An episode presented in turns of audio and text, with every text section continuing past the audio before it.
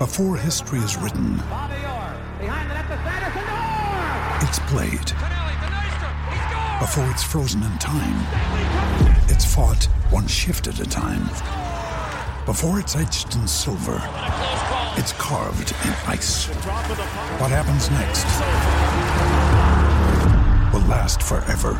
The Stanley Cup Final on ABC and ESPN Plus begins Saturday.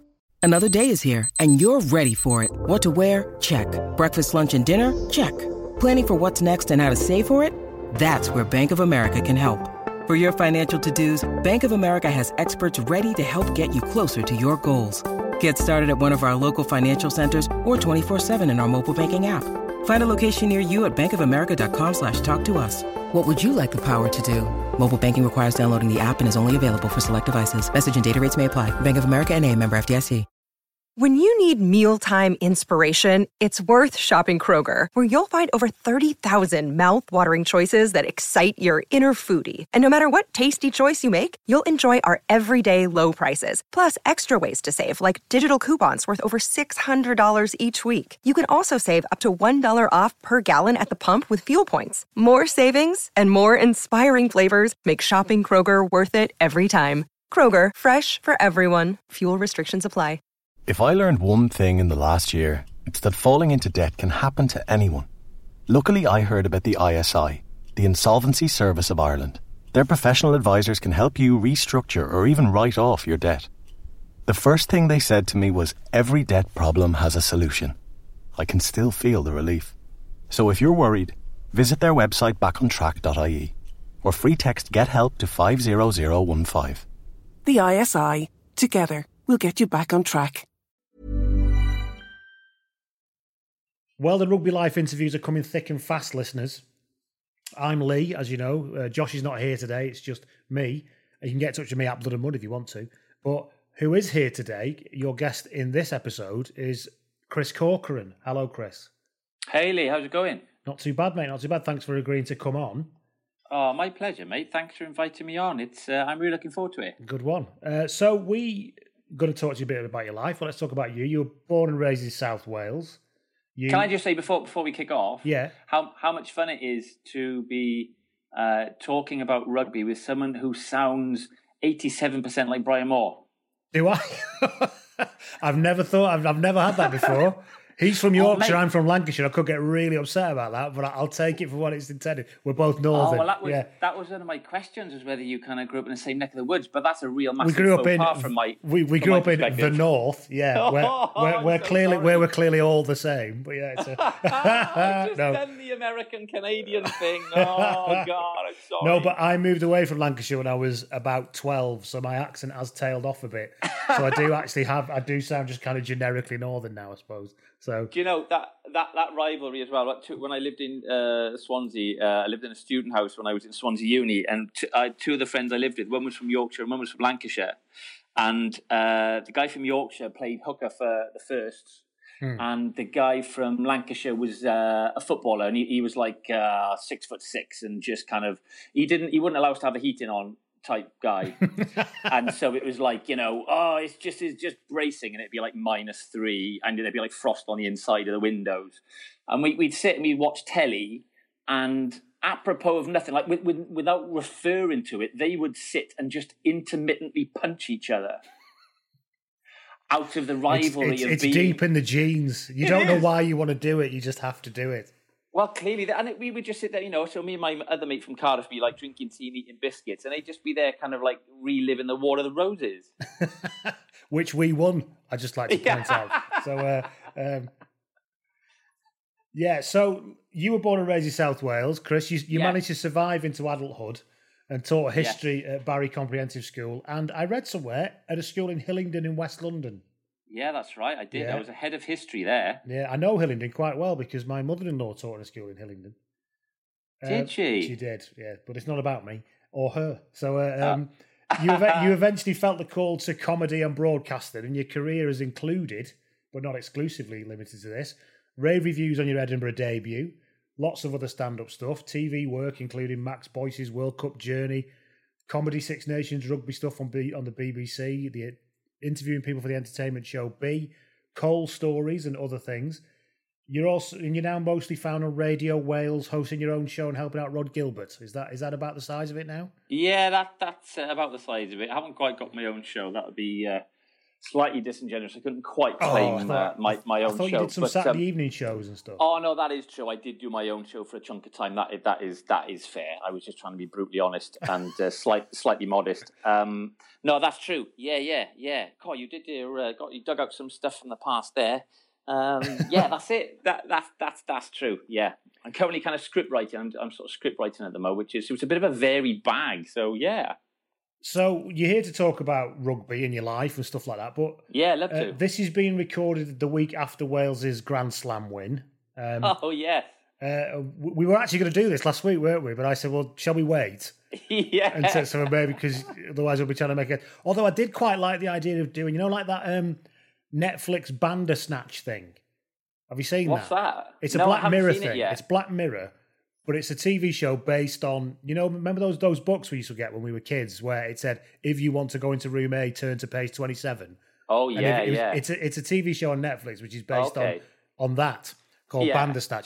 I'll be honest, it was quite possibly the most tedious thing I've ever watched. Oh, it, was it? it? never seemed to fucking end. But It um, had great reviews. I don't. Well, it's maybe it's just me, but yeah, it's because it's constantly going. Go, then you keep coming back to where you started. You're like, this has been going on for about three fucking hours now. But um, and I'm not even that interested. But the um, but I did quite like the idea of we could have done a kind of Bandersnatch thing and go right now, Chris. Imagine that you've not won. If we recorded it last week, you know, do the bit now about you being fed up. Oh no, you've won now. Be happy. And I could have. We could have given. could, I that- could have given you options. we Yeah, could have given yeah. options, yeah. We could have had a sort of an, an A record and a B record, but we didn't. So, um, so you're quite happy then, I imagine, after the weekend. Oh yeah, I, I I mean, what a weekend! That that the Wales result was phenomenal, and I didn't see that coming. I did think we were going to win because of Alun Wyn Jones. Really, he'd he'd sort of. I mean, you know, he's obviously been on this leadership curve for some time, and I think the Lions last time out when um, uh, when he, he took over from from Sam Warburton Mm. was a, a a big step up, and then he's been Wales captain for a chunk of time. But it was kind of like everyone is, is in awe of Alun Jones, but then all of a sudden he kind of stepped into the category of Martin Johnson, Richie yeah, I agree with McCaw. Yeah, John Eales, and kind of transcended. He's become one for on the the ages, pitch. hasn't he? He's become He really has, not just one of the best players that's of the decade we've been watching. He's become one of the best players of any decade now. Yes, and, and that's that's happened sort of all of a sudden, if you see what I mean. Like it's he, he suddenly reached that level. So going into the game, I was so confident that he was leading the team so well, and they were play, and they've obviously got such a great culture. Um, and then he's obviously playing so well with people like Justin Tipuric in, in, in defence, and their defensive system is so strong. I did think we were going to win. I did think it was going to be close-ish, and I thought Ireland might have got a bit of form back. But to see Wales just destroy them, And they did destroy them absolutely everywhere. Yeah. absolutely everywhere. As an It was the- outsider looking in, I live in Wales, but as an outsider looking in, um, it was it was from five minutes in, not really ever in doubt, really, it was weird, because wasn't it? It Ireland just the- couldn't put anything together at all. They couldn't. It was the most complete Welsh performance I think I've ever seen, and I was, uh, you know, I've seldom been that confident, as you say, within a within about I don't know 10, 10 minutes or whatever, to think, hang on a minute, this is I can't see how Ireland get back into this. It was absolutely phenomenal. T- tipped off by that lovely clip that's been going around Twitter of Jonathan Davies coming up to Alun Jones at the end of the game and it being clear from his um, reading his lips that he says, "Thank you, mate. I love you," and it's done the And they hadn't even had a drink. Wales. Yeah, absolutely. Yeah, That's a mean, proper it's eleven just- o'clock at night after the game job, in my experience. Yeah, well, quite. But I mean, I think I fucking shows- love playing with you, mate. I fucking love you. Yeah, I of love stuff. you. But that's normally five you. hours hence of when it happened, isn't it? Yeah, I love you. It's my round. um, but that was it, it was truly fantastic. Yeah, and and it really um, it really suggested that they have got something. They are peaking. They are peaking at the right time going into the World Cup, and um, it is it's really exciting because I think that they've got that balance now of really brilliant coaching team. The defense, Shaun Edwards is clearly done an unbelievable job. Um, so the coaching team is on its highest point. You got the, the captain is at the peak of his powers, and the team is playing for each other with that kind of love that they kind of got in the group for each other. Um, and they've got a mixture of young players and experienced players. And it blows my mind to think that we're second in the world and that we shouldn't be shy of saying, do you know, I think Wales have got a really good chance to win the World Cup because I think we do. Oh, now you've fucked it. The only way is down. no, well, I see. The, the normal Welsh thing to do would be to go all in sort of insular and go, oh, boys, don't talk about it. oh, God, if you say it out loud, you're going to jinx it. But, you know, bollocks. It's like having I Josh really... back on. Yeah. I really think that um, uh, and I think it's significant that Gatland has made a point of saying, "Yeah, well, I think we're gonna, we've got a good chance of winning this." That I think we're going to win it because there comes a point where you just got to be confident in what you got. Um, and I also think, though, that it falls at the right time in terms of the other teams in the world because Australia and South Africa aren't what they were. And yeah, okay, they'll come back and they'll peak a bit for the World Cup, no doubt, but they're not the forces they were. Ireland seems to have just gone a little bit old and maybe they're not quite the force they were. God only knows what's going on with England. One minute they look like they are. I mean, when they beat when they beat Ireland, I was texting my English mates going, "That's it. That is that is a Grand Slam winning team." When you've got mm. Tuilagi and Slade suddenly playing together, and they are playing so dominantly with all the strike runners that they've got, that is a World Cup winning team. And then to flip of a coin, play one way in one half and then another way in another half, like they did against Wales and then Scotland. I and then for Eddie Jones to start blaming everybody else, including England's performance at the last World Cup, in which hardly any of the players were playing. I don't know what's going on with England. So, I mean, they've got the potential to win the World Cup, but they're all over the place. Um, and so you've got that consistency with Wales that you just think, well, hang on a minute, New Zealand are clearly the team to beat, but are they not even quite what they were like last couple of times out? So there just feels like a real opportunity. Yeah, it does. Um, yeah, I remember going into 2003 as an, uh, having watched England for those past five years, up to that, and thinking. I remember I was playing rugby in Cardiff at the time, and I remember somebody saying to me, "Do you think you're going to win it?" And I said, "I think I I'm going to predict confidently we're going to get to the final." Yeah. And then a one off game, you never know. But what I can say is that we've got enough and we should have enough to get yes. through everything to get to the final. And I think maybe that's how Wales should be looking at it. I don't know.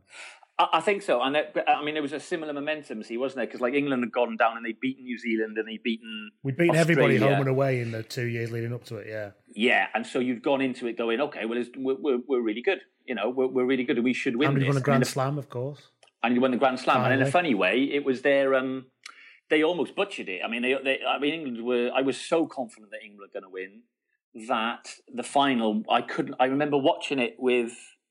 I was at uh, comedian Greg Davies's house, and I was. We were watching it in the lounge, and for the last ten minutes of the 2003 World Cup final, I watched it from the doorway of the lounge for no other reason other than I could only fix one eye on the TV. The other eye, I had, I had sort of squeezed past the doorway because I couldn't bear the idea that the Aussies were going to come back into it and they were going to win it because I, I really wanted England to win. Because Did you really? It, yeah. Oh, God, yeah, because it was a Northern Hemisphere. It was a Northern Hemisphere result and they deserved it and they were the best team. And when when it's kind of credit where it's due for me that um, you know I love seeing Wales beating England. It, it really is probably the only game that really, really gets me up because it's England and, that, and that's fantastic fun. But that when you've cheered for Dallaglio and Martin Johnson and Matt Dawson playing for the Lions, and then they go and they face the Aussies in the World Cup final for the first time a Northern Hemisphere side's got a chance of winning it. For me, it's like uh, you back you you've got to back England there, and it was brilliant to see them win. Yeah, it was a and it's been absolutely probably mostly shit ever since, which is nice. Yeah. so, um, the, so uh, yeah. Well, well, how do you explain? I mean, I'm fascinated with with what you think's going on. Just quickly with, with right Eddie. now or since 2003. Yeah, right now. um, I think there is a. You mentioned Alun Wyn Jones and the leadership that he provides. I think that plus you got a, quite a strong core of experienced Lions with Wales. I don't. I think there's a leadership problem with England in that. I'm, right. What Eddie Jones said, and it's he was wrong. But if you look at it, we've got the same leadership group that we had in 2015.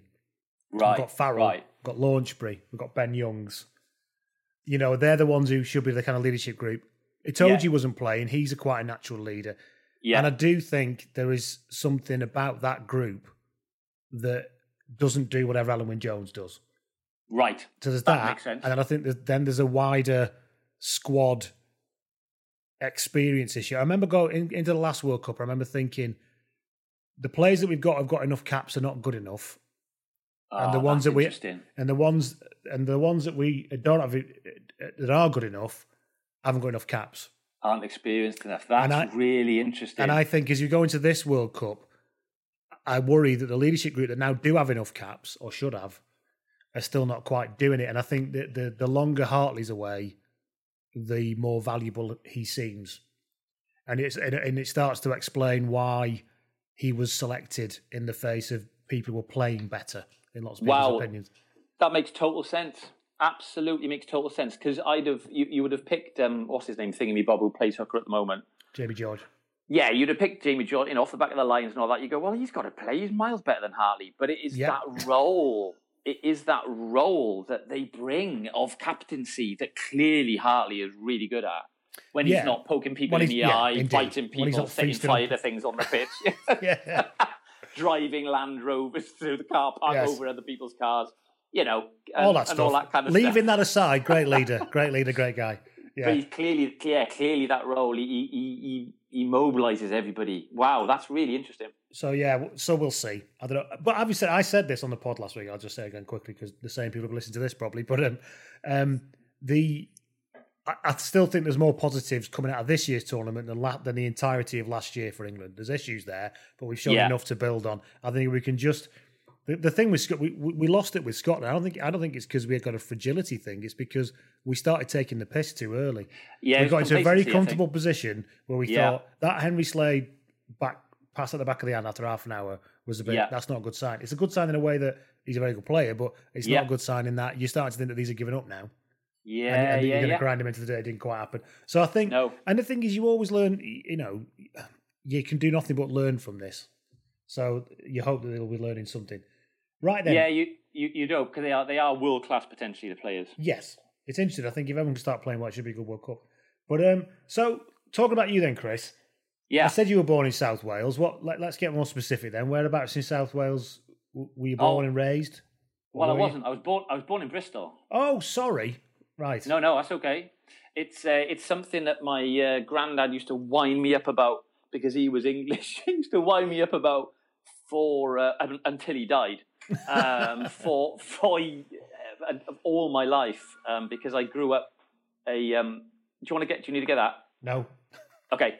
Um, I grew up uh, very, very passionate Welshman. Yeah, yeah, yeah. So I was kind of, I was about, I was born, born accidentally on the wrong side of the bridge as a result of my dad's job. My mum and dad are Welsh, and then um, Corcoran's yeah, an Irish name, though, isn't it? Is and Irish Corcoran's an Irish name. Yeah. So my, so my dad's side's kind of Irish, goes back sort of uh, great, uh, gr- gr- grand. Well, their his great grandparents is kind of the Right, Irish yeah. thing, and um, uh, yeah. So then, and then I grew up in Pontypridd, and I have no recollection of losing my English accent, but uh, somehow or other it happened, and then I got a Welsh one and grew up a uh, a very passionate. So um, how old were you when you moved to. Pontypridd? Pardon? How old were you when you moved to Pontypridd? Oh, I was about five, maybe right, five okay. or six years old. So, um, you know, kind of just just starting school. And I can remember my first day. At, I, I don't know if it was my first day, but I remember it as my first day. It was St David's Day, and um, I, so I, I just remember like all the kids walking around with. What what I what what were giant leeks, but they weren't. They were little kids, but walking around walking around with leeks on their jump, and I just remember thinking, "This is weird. What what's going on here? What's all this about? And then uh, and daffodils and all of that, and then kind of and then singing about uh, Great St David, and then very very quickly just kind of got sucked into the whole thing, and it felt very natural that I was I was there. And of course, my dad was you know, mum and dad were Welsh, so um, Hmm. I kind of uh, So you're Welsh, Yeah, that was it. Yeah, you're Yeah, Welsh, aren't you? uh, pardon? You're Welsh, aren't you? Obviously. Absolutely. I um I when I, I moved to North Wales when I was twelve, and from Lancashire, and I never forget my first day going in and being told how to get some books, and I and I said to a lad in school, I said, I said, uh, where do you keep these books? and, he, and, he, and he's because that's what the accent, my proper accent is like, because I'm from Yeah. I'm from Lee, near Wigan, and um and he was laughing his head off, and I couldn't work out why he was laughing his head off. He said, "There's some books over here." I said, "Oh, all right, okay," sort of thing. Yeah, you know, nice and welcoming. So yeah, it was all right. So, did are you from a rugby family? Yeah, my dad uh, was rugby through and through. Yeah. So he played as a kid, played, um, uh, got picked for Cardiff schools, Hmm. and would take his boots down to Pontcanna Fields, Llandaff Fields, and Know try well, and get yeah. games with whoever uh, you know, whoever was short uh, that just needed someone to play. And so, and he took me to. Um, I kind of grew up with a split personality in a in a in a weird way that um, I was both a Ponty fan and a Cardiff fan. Good Um, lord! You want an England to win a World Cup. You're a Ponty fan and a Cardiff fan. You're you're a you're a you're a mess. Lee, when it comes to rugby, I'm a maverick. Um, so yeah, because my dad was Cardiff, so my dad was Cardiff through and through. So he would take me to um, the Cardiff games, and that's what I fell in love with watching rugby. Um, and I grew up in Pontypridd and played for Ponty under 15, so Ponty schools. Hmm. Uh, and so that, that I just remember the moment I, because at the time the jerseys were the same jerseys that the men's team wore. Uh, and I Did they have just- "Buy as you view" written on the front? Or was that? Or was that, was that no, pre- we did. We weren't sponsored. I imagine that we have some sort of TV rentals sponsorship on there. On I the knew front. nothing about what "Buy as you view" was at the time, and then you look back now, and it was the most disgraceful scheme ever created by anybody. We had to put went- well- money in the side of your telly to watch it, and he ended up paying like nine grand for a fucking fourteen inch. Is that what it was? Yeah, you put money like a fruit machine. Literally buy as you view, yeah. Well, you can't. It it was basically like the Bright House for the analog age, you know. Oh wow! I I never quite realised that because everyone rented their tellies in the valleys in the eighties. Oh, everyone rented the telly's full stop on your washing machine. What was that all about? Yeah, but uh, I didn't realise you put money into it. Yeah, it was literally. Oh yeah. wow! Well, they didn't have that on the front, but I do No. remember kind of um, having just pulling that jersey on and and feeling quite emotional Hmm. because I was super proud to have played Ponty Schools at you know, you know under fifteen, so I was, so I was a, a proper kid, but it really felt like something. It was You're quite great. decent though, because there's quite a lot of school kids playing rugby in Pontypridd, isn't there? There was, yeah. I'm I'm super proud of that. Yeah, I think that's probably my my my highlight of my rugby career was at the age of fifteen, and it was it was playing for Ponty Schools, and we got we got knocked out of the main cup in the first game or something, and then we went on and won the Shield, and playing at the Brewery Field was uh, was was amazing. Beating Bridgend, uh, marking someone who I remember was about six inches taller than me because I was playing in the second row at the time. And uh, and kind of and then still sort of like holding my own. It was great. It was just fantastic. I loved it. So I so I had a real split personality when it came to the rugby um, both kind of like Ponty and, and Cardiff. But my dad used to take me to watch that amazing Cardiff team in the 80s that had um, Terry Holmes and Gareth Davies and uh, and then my all-time rugby hero Mark Ring, who was a magician. Oh, he's a- a Um, ridiculous player. He's, he's a- quite quite mad now, but he's a, yeah, he's a proper character. That's for he's, sure. he's very And he- entertaining on Twitter. Yeah, he, he came up with some brilliant rule changes last week that he thought should should fly. Did he? Did he? What What were they? Can Oh, you I'm trying to remember? now. Really, you you're not allowed to do an end over end kick. You can only do a spiral kick, and you get a, it's like your penalty if you don't do a spiral kick. Oh, I like that Because he No, says I people should be should be thinking outside the box to make the game more Yeah. impressive. Something about off the back of a line out forwards aren't allowed to take a drive. right. It was all like stuff to try and get the game more free flowing. But if you just applied even one like molecule of sense to how it's ref in a real time scenario, it all just starts to fall away. You know. But he was, but but bless him. Yeah. but he he really was a genius, and it's where I it's where and it's just the way he used to throw dummies and because I, I and so I loved I've kind of I kind of grew up with um with the sort of hand the handling potential of a number ten and the athletic pace of of a of a sofa. I mean, I or just I just I was not. So I I ended up trying to make trying to play in the back row as much as I possibly could because I was trying to masquerade as a back, but I just did not have any pace. The only thing that changed in me when I tried to sprint was that my head pushed forward. Do you know what I mean? I had no gas at all. Yeah, Um, I pl- I played um, wing or centre in rugby league when I played. I Yeah. played that to start with, and I played that at uni. And I was exactly the same, an absolutely shocking and diabolical lack of pace, almost Yeah. almost comedy level. So when I started it's so playing when I started playing rugby union, I actually went into blindside because well, I can do this job. Yeah, there you go. And so we had a bit, you know, a bit more kind of like uh, a bit more longevity. But it was so frustrating because that's because I didn't have any power either. I was like I was I was kind of like the anti-athlete. I was a real wannabe. When like like 14, like 14, 15, I was okay because I was really really fit because I'd been a swimmer.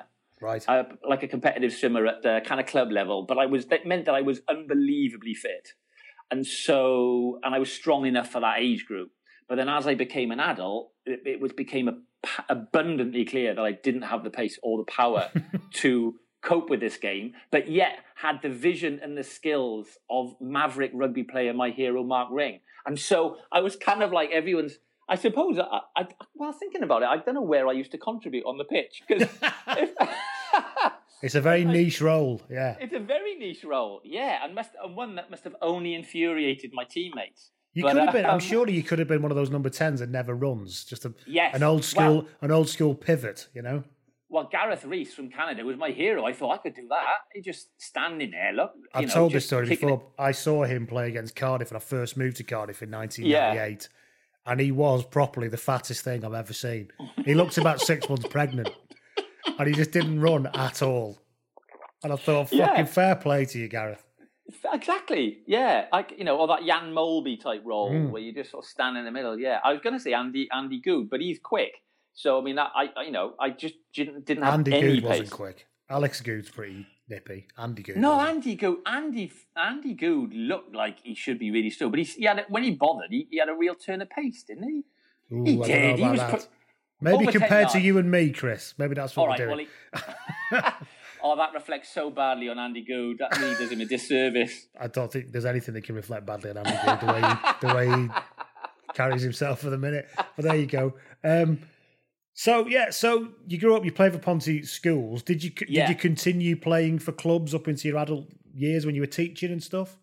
Uh, yes, I played for. Well, I went and played for Llanharan Youth. Mhm. That was um, a lesson in survival.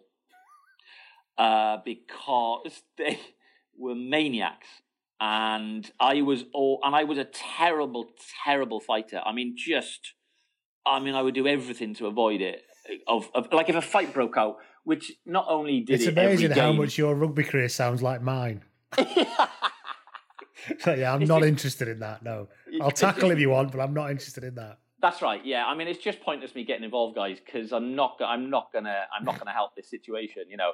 So I will only help I- if you you- if you hit people with me as a, like a club. That's I could be useful to you.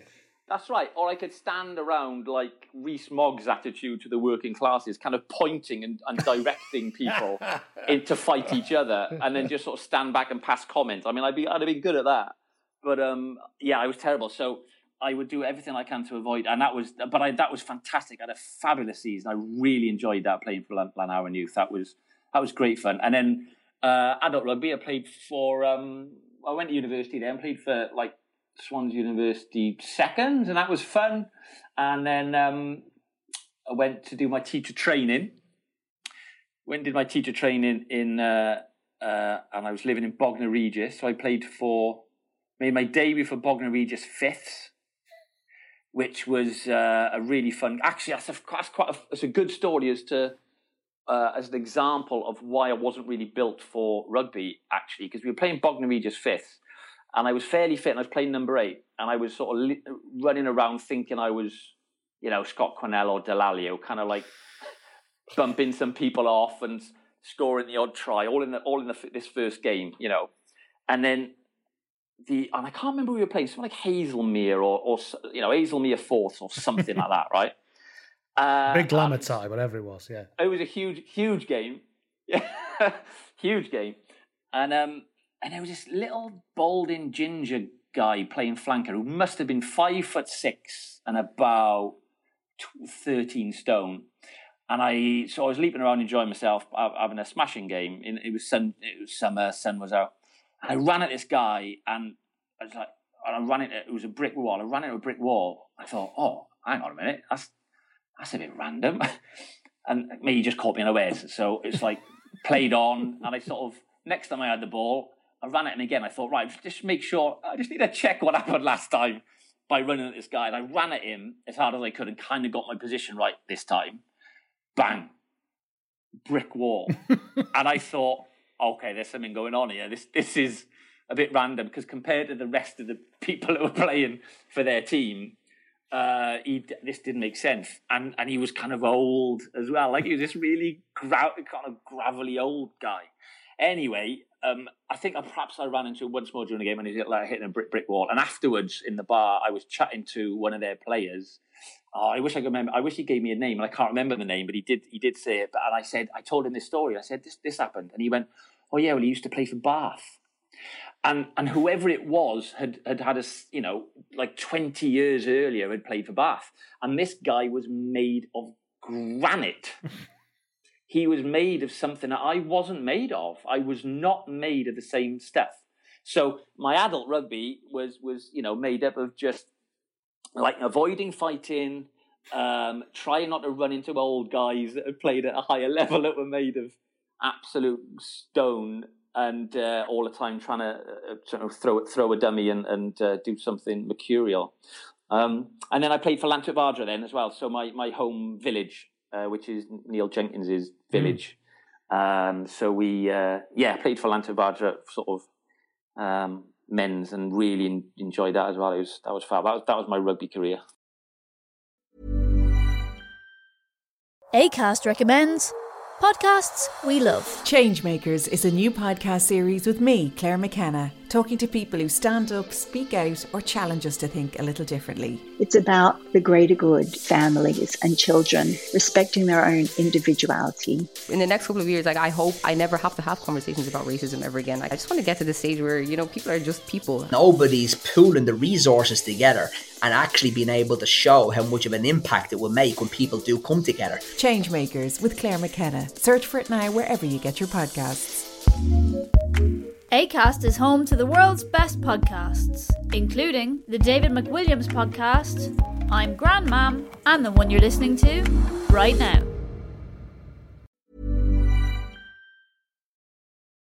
So you um like it a bit like friend of the pod Mike Bubbins. Mm. You became a teacher. I did. He was a teacher. Took a strangely, slightly stranger route to it than you did, but he, he became a teacher. Um, but ended up a comedian. Yeah. So, what is it about teaching that makes people want to want to become comedians, or is it, or is it something else? Did you were you always funny? You one of those people in the club who can make people laugh? Well, that's the that's the strange. That, well, um, no, the funniest people in the in the rugby club, I wasn't funny at all. It, everyone else was I mean, rugby club people are just really funny. Yes. And and some of the, I mean, just some of the funniest, most, just some of the times I've laughed the hardest have been in rugby clubs and amongst rugby people. So, no, not really. I, I wasn't the kind of like uh, the funny guy in the rugby club, but I'd always kind of been, I'd always enjoyed a good laugh and then been able to make people laugh a bit, you know, like my mates at school and stuff.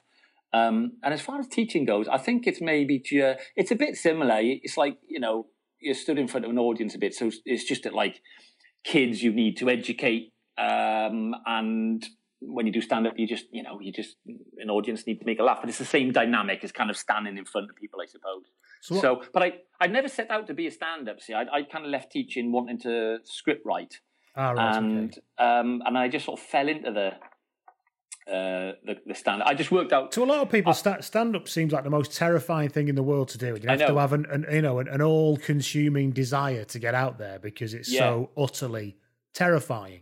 Yeah, yeah. So it's always interesting when because funny enough, Mike said the same. He went to go to a script writing course and ended up on a stand up comedy course. And there you go. I there. did the same thing. Yeah, so there is something like that. So it is a bit like so.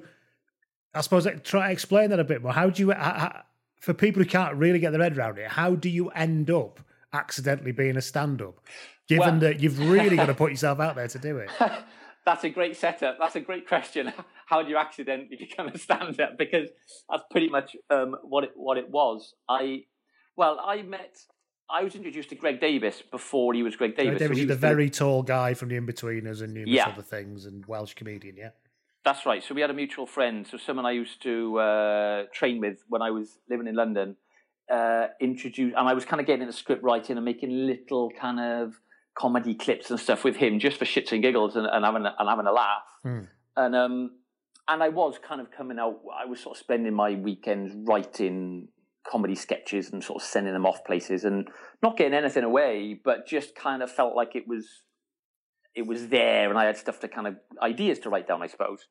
Um, and then he introduced me. We were in the Clapham Grand, and he said, "I said, oh, I got I, one of my mates is over there. He's just done stand up course, and he'd gone, and it was Greg Davies, and he'd gone. To, they'd gone to college together, so we just had a chat about it. And he said, "You've got to do this course I've just done." He said because. Um, the thing about the stand up is it's the thing that goes the fastest. So you can kind of get out there into the comedy world, if you like, and go and meet people. Whereas writing, no one knows who the hell you are and no one gives a Mm. shit. If you have, if you haven't written anything or they don't know who you are, then no one really takes stuff unless, you know, if you're Ronnie Barker and you're, a genius, fair enough, it'll probably stand on its own. yes.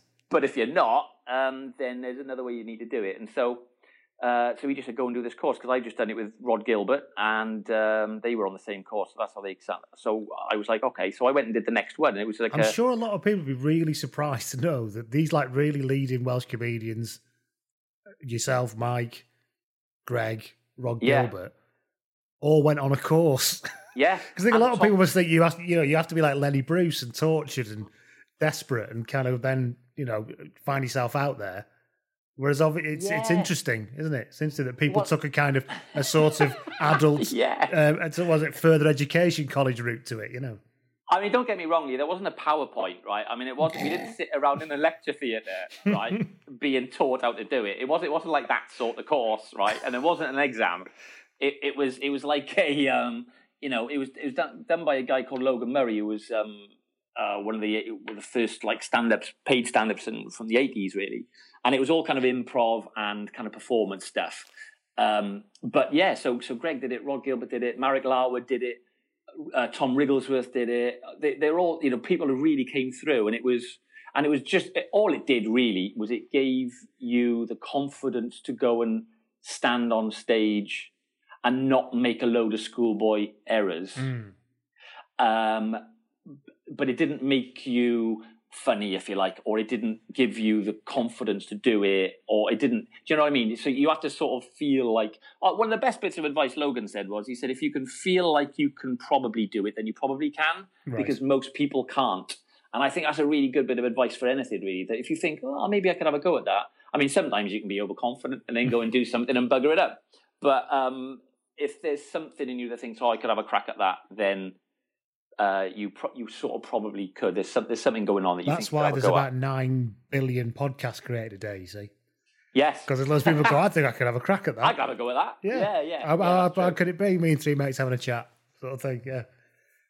So you ended up. So you was stand up where you got your hook into the writing then, because obviously I mentioned at the top that you had this very well received Edinburgh debut. Now I know it's, it's a rugby podcast, this, but I think people will be interested to know this. How how does Edinburgh work? You have to pay for a venue, don't you? It costs you money to do it. Is that right? Yeah, it does. Yeah, yeah, yeah. You go into debt. I mean, you just sort of take a punt and go into debt. I mean, I, I, I was working with an agent quite early that kind of booked it, who had um, kind of bigger acts. So you know, I was just sort of like tiny small fry that was going up. But because they booked other acts, then they they can book you a room, and so that's how I sort of got my first room to go and do Edinburgh. Yeah, but uh, but yeah, it's really expensive and um, exhausting and relentless. And if you, unless you do it the right way, it can really sort of knock you for six. It's um, it's, it's yeah, it's hard. It's hard going. It's hard going. So you really, so you really figure out if you want to do it after you've done that, I guess. I think so. Yeah, I think if you Yes, I mean, you know, doing 30 nights. Basically, if you do 30 nights and you've got a brilliant show, then it's the best thing in the world. And if you've got 30 nights and you've got an 80% show, it's just torture. It's hard work.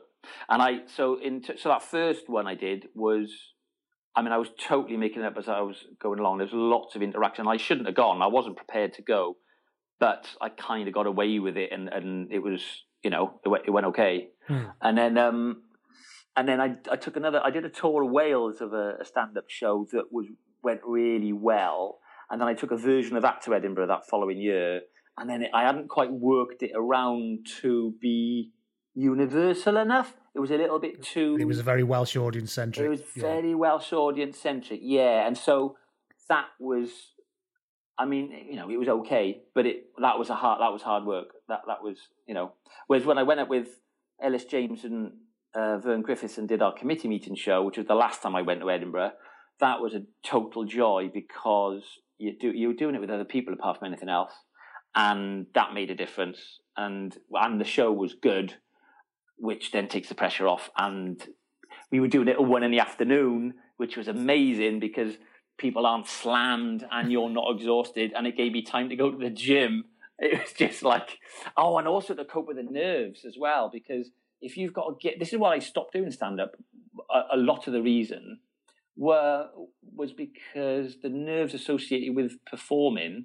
I thought I used to be quite good at handling nerves, but looking back, um, I don't think. I mean, I did it, so I mean, I didn't Hmm. capitulate, but dealing with the process of having nerves, uh, looking back, I found it really, really hard. And going into performances in the evening, you know, most of the time when you're doing the comedy clubs in the UK, you're like the Glee Club in Birmingham or the Glee Club in Cardiff or the Banana Cabaret in, in London. I mean, these were fantastic stand up venues, brilliantly run clubs, and you'd have a wonderful time because stand up when it's going well is intoxicating. It is fantastic. Mm. But you would, so most of the time you would have a good gig, and then off the back of the gig, you would feel relief. And then maybe rather than feeling high, you get relief. It's like because you've done the job as good as you should have. And then the relief lasts for a couple of hours, and then you go and eat something unhealthy, and then you get to bed about, you know, midnight or something, at past 12. And then for me, the nerves would start then going into the into the evening the following day. And because it's like your job of work is in the evening, you've got all day to cope with going into To the mither about it, to mither yourself about it. Use a normal. Yeah, yeah, absolutely. So that's um, So when did you stop doing stand up then? It's 2019 now, obviously. So when did you st- you're not Well, doing it at all anymore? stand up, stand up. No, not for about oh six or seven years. I mean, I still do, you know, host award ceremonies and, and do events and all that kind of stuff where you are being funny and you are, you know, Yeah. essentially doing the same job, but it's slightly more. They're just different. They're di- different environments. Friendly Um, crowd generally. Um, yeah, if you do your homework and you kind of prep up a bit and then make it about them, it, you can have a lot of fun, you know. Mm. But uh, so stand up, stand up, not for a long time. Yeah, not for a long time. And you did. Um, I remember I was living in Cardiff from '98 to 2004, Mm. and I remember you doing a lot of TV stuff around the Six Nations and TV Yeah. stuff generally. Then, um, and you got to interview a number of rugby players and stuff, didn't Oh you? yeah, yeah, they were great fun. They were really, really fun shows to go as a rugby fan to get a. Ch- it was it was kid at Christmas job, you know, to go Mm. and get involved in interviewing your heroes and the big names and following the Six Nations and stuff. That was fantastic fun. I, I, remember- really enjoyed that. It's weird not being a. When I started doing the blog in 2007, um, it had been been going for about a year. It was moderately doing okay, and I got a phone call or an email came through saying, "Do you want to interview Keith Wood?" Yeah, And I was like, "Is this a joke?" Because I was just a bloke who wrote stuff on my kitchen table on a blog, the typical sort of way. And I got to interview Keith Wood only over the phone, and that, that was the first proper interview I ever got given, and it was a kind of that was amazing.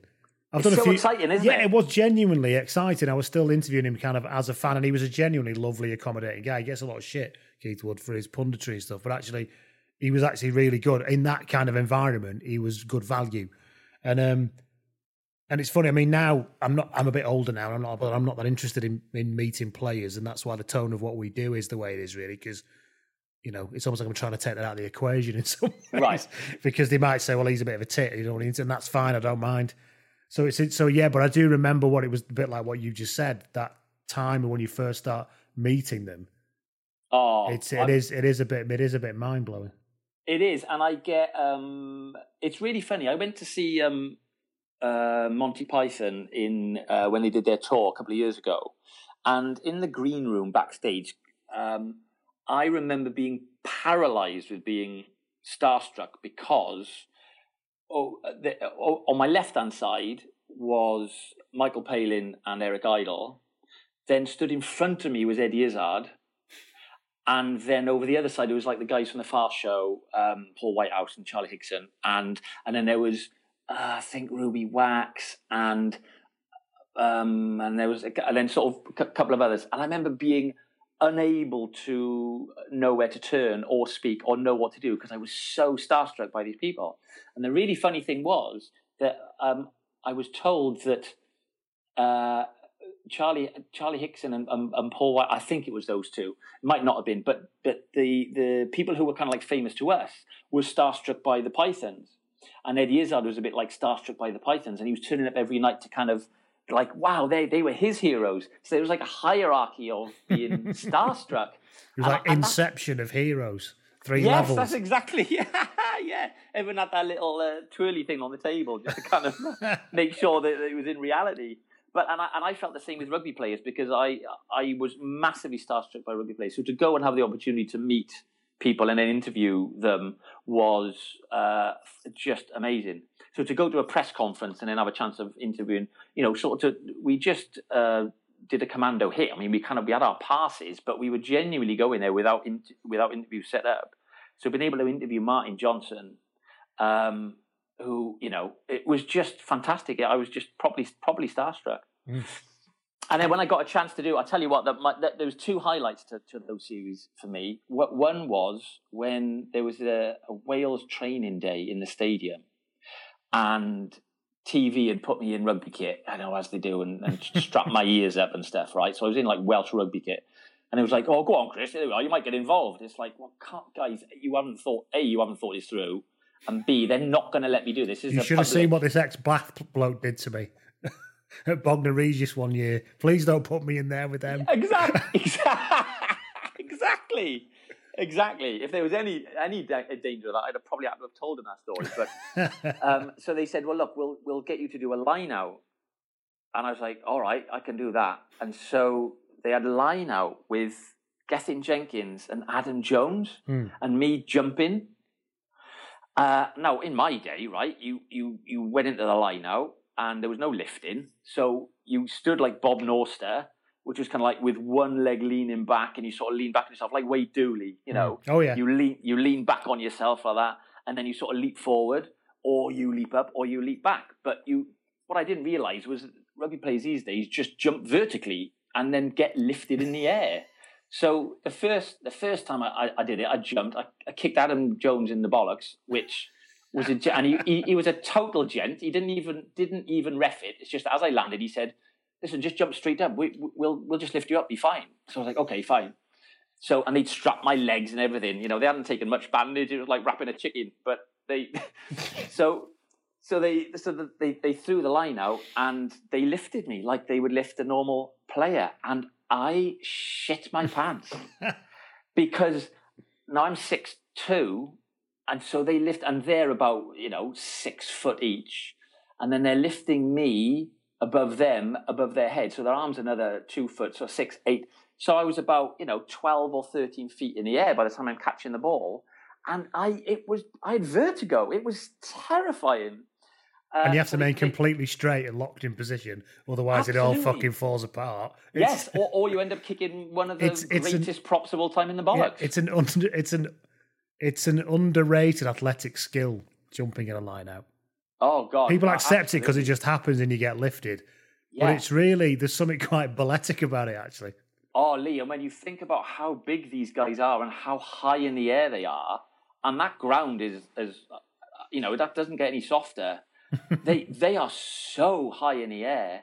Anyway, so they chucked one up and I and I caught it, and it was like this is unbelievable. This is the greatest thing. and I landed, and then they did another one, and then they did right. We'll do one, and I, they had a little word with each other. I'm sure that I might be making this up, but I remember it as this. Before the last one, they had a little word with each other, Hmm. and I thought, okay, this is you know, they're obviously uh, they're obviously impressed with my athleticism. uh, may- maybe there's a chance that you know they need to get me into the squad. And um, and this time the ball came in, they threw me up in the air, and they let go of me at the top Oof. for about like so they just just so they threw me up in the air, so I came came out of their hands like a toddler. like a toddler. So I must have been about I don't know. I must have been out of their hands for about 0.4 of a second, uh, and I'd gone about two inches higher. But for, I was absolutely petrified. It was terrifying, and I made an involuntary noise. I kind of was like, and then they caught me. They obviously caught me straight away and brought me back down, and then sort of patted me on the head and was just like, "Yeah, you're not you're not built for this. You're not built for this, are you?" But they were such good sports. It was it was they were so brilliant. They were it was you know and what a, I'll never forget that. It was just an unbelievable moment. And then on the same day, Rob Howley taught me how to pass a rugby ball, and that was immense. It was like, oh my god, Rob Howley has literally shown me how to pass a rugby ball. It was just so and cool I'm getting paid for this. and I'm getting paid for this. Yeah. and the and the tip was to to point once you pick the ball up, you spin pass it, and of course, because of my mercurial Mark Ring passing skills, I was pretty much there as it was, Lee. To be honest. well, yeah. Uh, and then, but then the key that I'd never realised, which was, he said, as you release the ball, you point to where you want it to go, and it was such a brilliant tip because from that point on, uh, it really makes a difference if you if you put because it, re- it's really accurate. Hmm. To blew my mind. And then what was really funny was I ran off the pitch then. You know, bear, in mind I look like I, you know, a, sort of a potato on a pair of spaghetti legs. Like I just don't look. I guess I would have looked like a 1980s second row, right? But these days I didn't look like I should Yeah. have been out on the All the wrong form. Yeah. Yeah, and the and there was public, so there had all loads of kids in watching and stuff, and there were kids trying to get my autograph because I was in Welsh kit, and I was going, no, no, no, no, no, you don't, you don't, understand, you don't, you don't want my, au-" and they were going, sign it, sign it, oi boys, sign it, sign it, and I was going, oh no, and I, to my shame, I think I signed one out of. I was stood next to Jamie Roberts signing autographs, having There'll be loads of people who do explain- their auto- autograph book going, I don't know, who is this guy who played for Wales? guy? I don't remember him at all. They're, and they're looking it up on the internet for hours at a time. However, right, though, you said about being called into the squad, but a little known fact about you, perhaps, is that you have actually played rugby for Wales, haven't you? Oh, play touch. Yeah. Yes. So that's what Yeah, I'm saying, yeah. yeah. So how does that come about then? Oh well, that was um, well just having played for years in uh, Cardiff High School Old Boys back in the early two thousands, late nineties, maybe even. Um, We both played then- for, we worked out we both played for the same rugby club. Yes, but we right, think Cardiff it was at Boys. slightly different times. I think. I think we must have must have just been. missed each other because there's no way I wouldn't have remembered you. So No, you'd have remembered the slow fat guy with the. I remember the potato on chicken legs, yeah. Yeah, and your handling skills sound like they're impossible to right. forget. So throwing dummies like Mark Ring. You'd have gone, "Who the hell is that guy?" how was he playing in the twos? What the fuck's going on? Yeah, so yeah, he should be carrying the sponges. yeah, Um, so go on, yeah. So we both high school old boys, yeah. Yeah, and so um, so the game just sort of took uh, became more and more formal, really. So we've been part of the journey of it becoming a genuine international spot. Well, it was always a genuine It used to international be a big. in- Cardiff High School boys were the first people to hold a big summer touch event, weren't they? Exactly. the club and stuff. Yeah. yeah, so we played in all of that, and then it just got bigger and bigger, and then we kind of learnt about it more and more, and uh, it was, and then realised that you can go and play in World Cups. So went to Japan. Did you play for the Kiwi Dragons? They were always an No. amazing touch team. Yeah, I wasn't good enough to play with the Kiwi Dragons. they they were the best. They were the best uh, touch team during that period. But then what was brilliant was over about ten years, just the standard improved across the board. So then there was quite a few teams then that became good o- o- over that um, Mm. chunk of time. And we yeah we went to World Cups. So I played in like we've been European champions. Um, for the so it kind of went. So we played one tournament where we went to Japan for the first time, uh, playing for the Open, and there were you can take a full squad of sixteen. Right, nine of us travelled. Do you have to fund all this yourself? Fund all, yeah, absolutely, yeah. It's all all amateur. And we went, uh, we went, we went across and we didn't really know what we were doing. So we were walking right into the Lions Den because the Kiwis and the Aussies were unbelievable. But, you know, it's just, they are so good. Um, and we got there, quick story.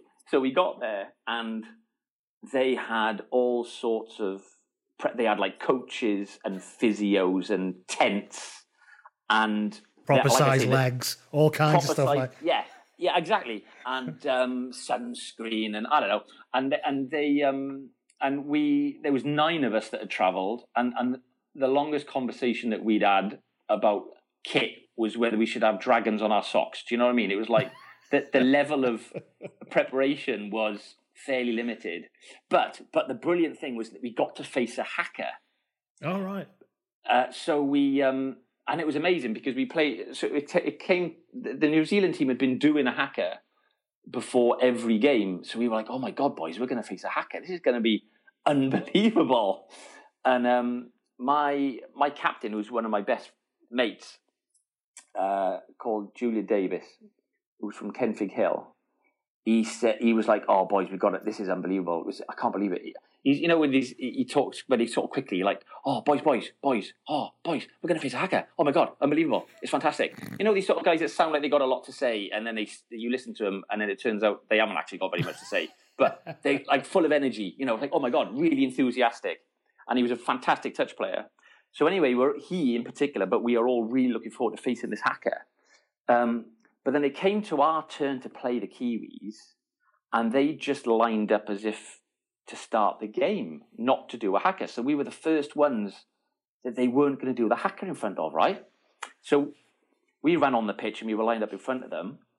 And I think really for Julian, this had become the point of the tour.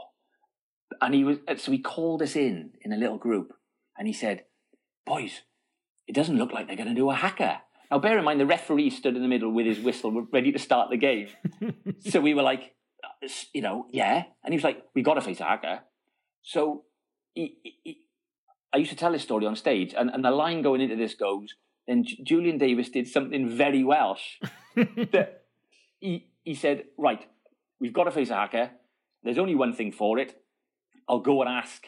And he ran across the pitch to the Kiwis and he asked them, and then he came running back going, they're going to do it, they're going to do it. There's, yeah, they're going to do it. And then we all lined up and they did it for us then. And they must have been like, oh, for fuck's sake, all right. Yeah, it's like, all right, guys, come in, we'll do a haka. But for us, it was like a spiritual moment. You know what I mean? We, we were all, they were really giving it some welly and it was incredible to see it up close because they, you know, every time Kiwis do a haka, it doesn't matter, whether you know, schoolboys or men's, they're really giving it some, some gusto. And, and then we were all stood there going, "Oh wow, isn't it amazing?" Do you know what I mean? It's like a it's like a, a really powerful war, a war dance, and, and, and they were like, we were like, "Oh my god, it's fantastic! Isn't fantastic? Oh, it's amazing! We've we've just we've just seen a haka. It's fantastic." And then um, and then we played them, and we got absolutely blitzed. They absolutely stuffed us, like about like about nineteen nil or something. It was basically just like kick off, and then they'd score, and then kick off, and then they'd score.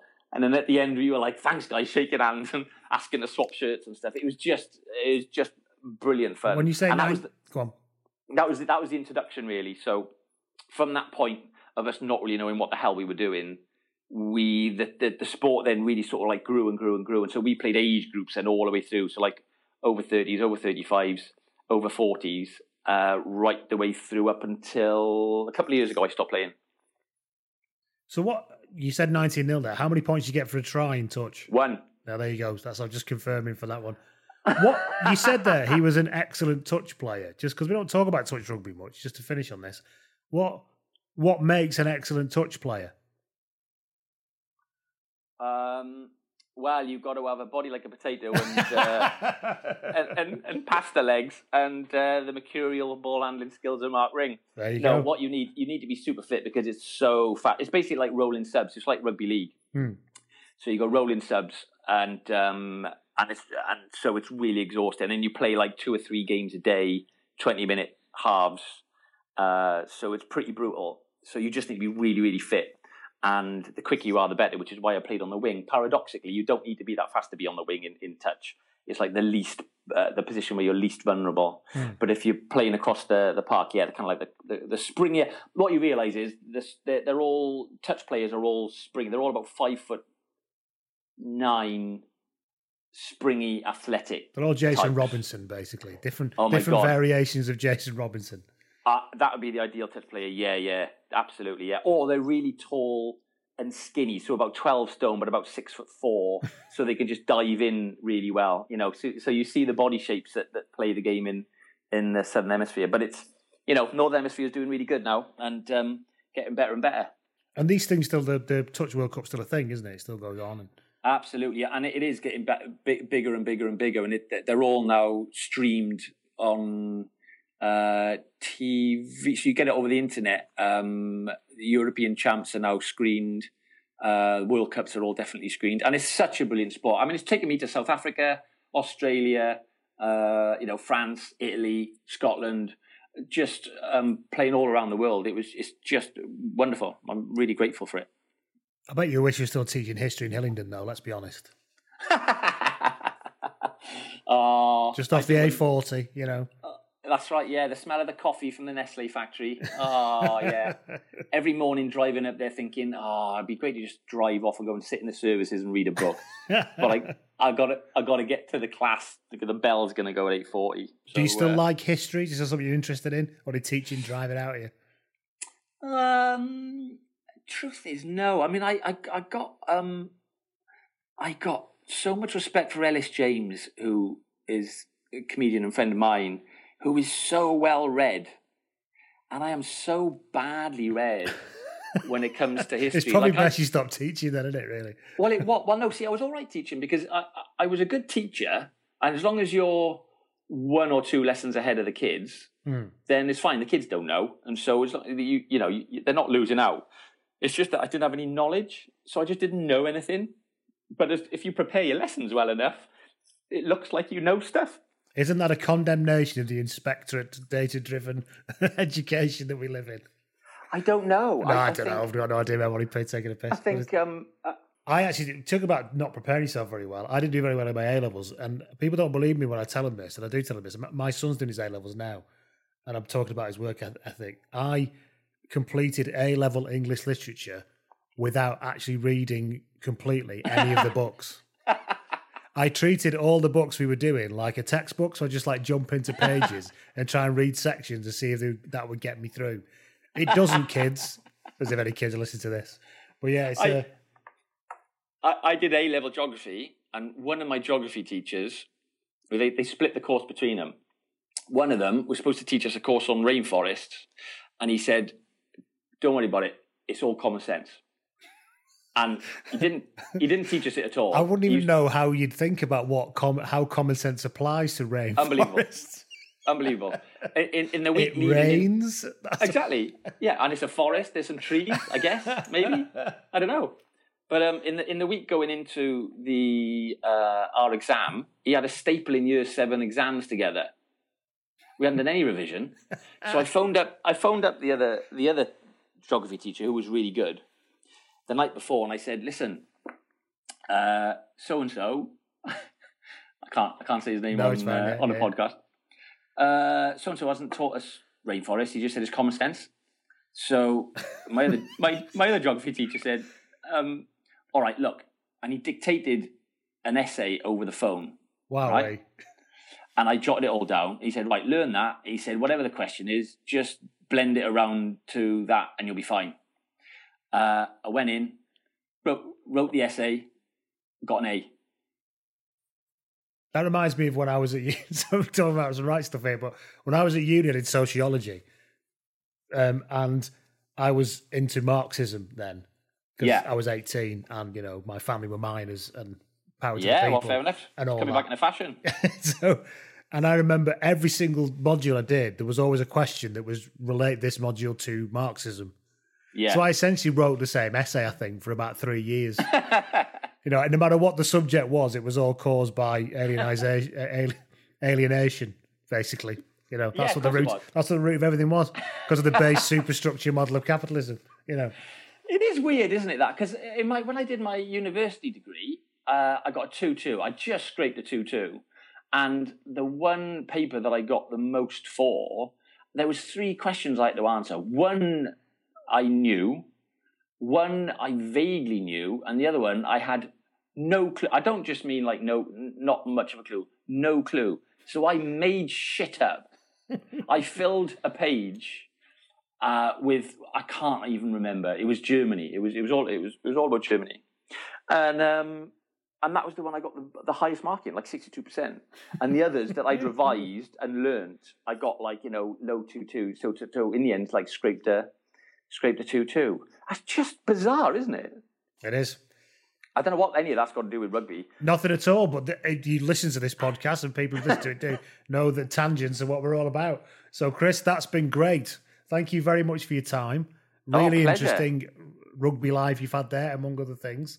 And um, we'll no doubt speak to you soon, and maybe have you on again. Thanks very much. Oh, my pleasure. It's been an absolute joy, Leeds. Good laugh. Then, uh, yeah, I'd love to. Sports Social Podcast Network. Judy was boring. Hello. Then Judy discovered ChumbaCasino.com. It's my little escape. Now Judy's the life of the party. Oh, baby, Mama's bringing home the bacon. Whoa, take it easy, Judy. The Chumba life is for everybody. So go to ChumbaCasino.com and play over 100 casino style games. Join today and play for free for your chance to redeem some serious prizes.